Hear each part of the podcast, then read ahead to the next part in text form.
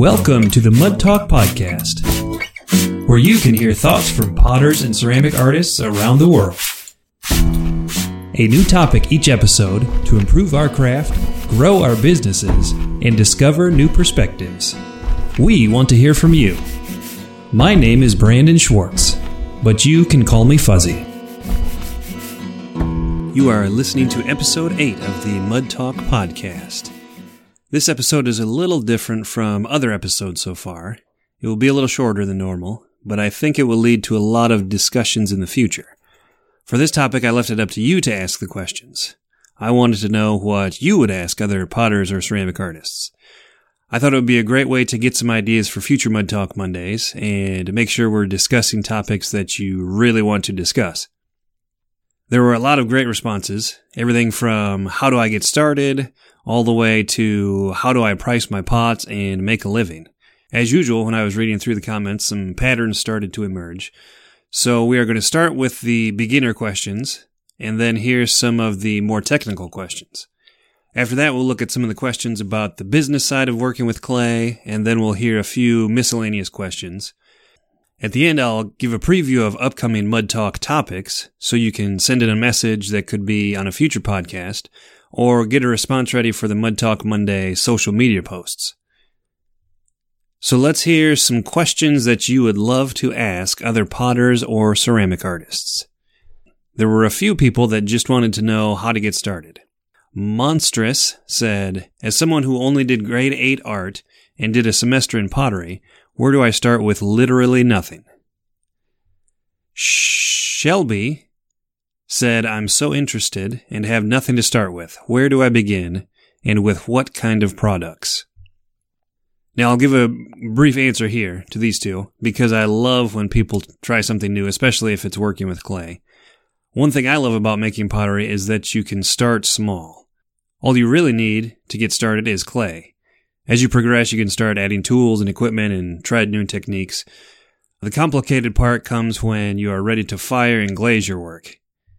For a longer, more in-depth answer, I have a new course coming out very soon at Expert Clay that is for complete beginners that want to know how to get started. I'll leave a link in the show notes if you're interested in that. There were a number of technical questions about specific parts of the process. Mimi Pottery said, Clay sculpture incorporating a metal rod. What type of metal do you use to avoid melting in the kiln? Marion Williams Pottery said use of oxides, how, when, effects, application, etc. Instaless Wes Pottery said how to build a high fire capable kiln at home, or how to fire functional pots from home efficiently and ideally without spending a fortune. Pamela Barclays ATX said Favorite handmade or repurposed pottery tools. Noah Kildew Ceramics said, How do frequent soda fires get that pitted texture in the soda? Is it a clay high in alumina or some other refractory? Lanny Ray Creative said, I want to transfer my photos and art onto my ceramic pieces. I don't want to do it post glaze firing. I want it to be fired on and remain as functional stoneware. Do I need special paper slash printing done? Risa B. Seattle said, Kiln use, maintenance, and firing techniques. I'm a new potter and I am buying my first kiln.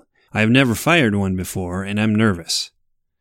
Forgetful Yogi said finding the right base clear glaze for mason stains in cone 6 oxidation, particularly reds and pinks, and printing and applying laser printed decals. The Clay Rabbit said, Great idea this thread.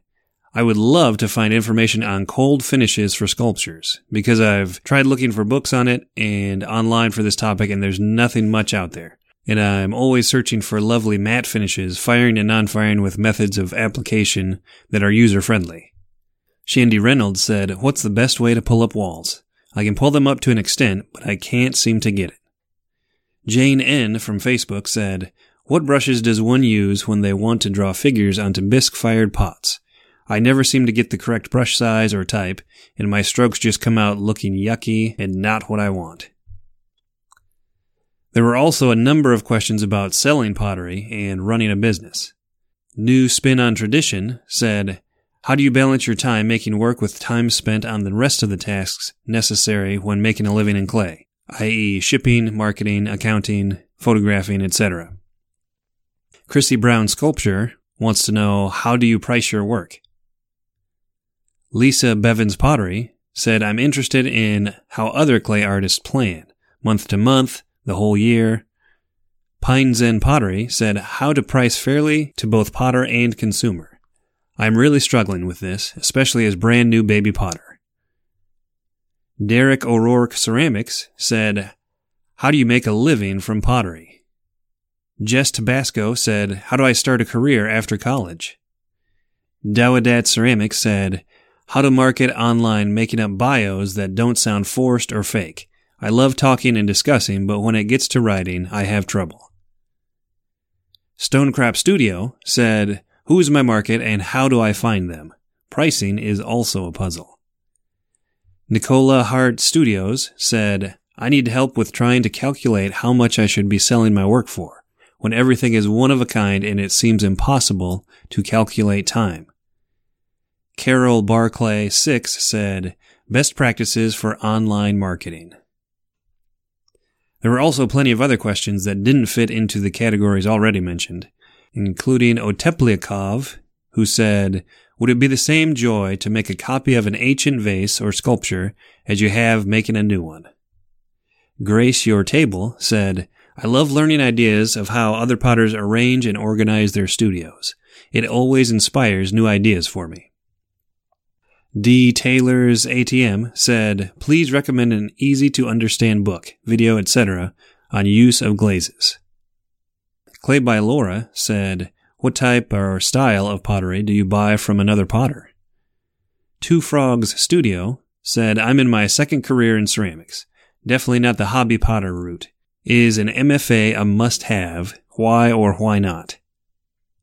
Lady Tokyo Blue said, who exposed you to pottery, clay, ceramics, and why have you stuck with it? And also says, how do you keep from getting hand or wrist pain from repetitive motion? Anita M. from Facebook said, How do you feel about sharing glaze recipes? Do you think it's important to share and possibly allow others to build on your work and further everyone's knowledge base? Or is it better to not share and encourage them to learn how to get to that stage and build upon their own discoveries? How important is recipe sharing in our field? And finally, Michelle W. said, How do you organize your work week? Do you have specific throwing days, glazing days, or does it change from week to week? I would love to be able to know how to organize my schedule so with festival, market, and commission pieces all running, I don't get backed up and have to work super late nights for a week straight. Any tips on time management?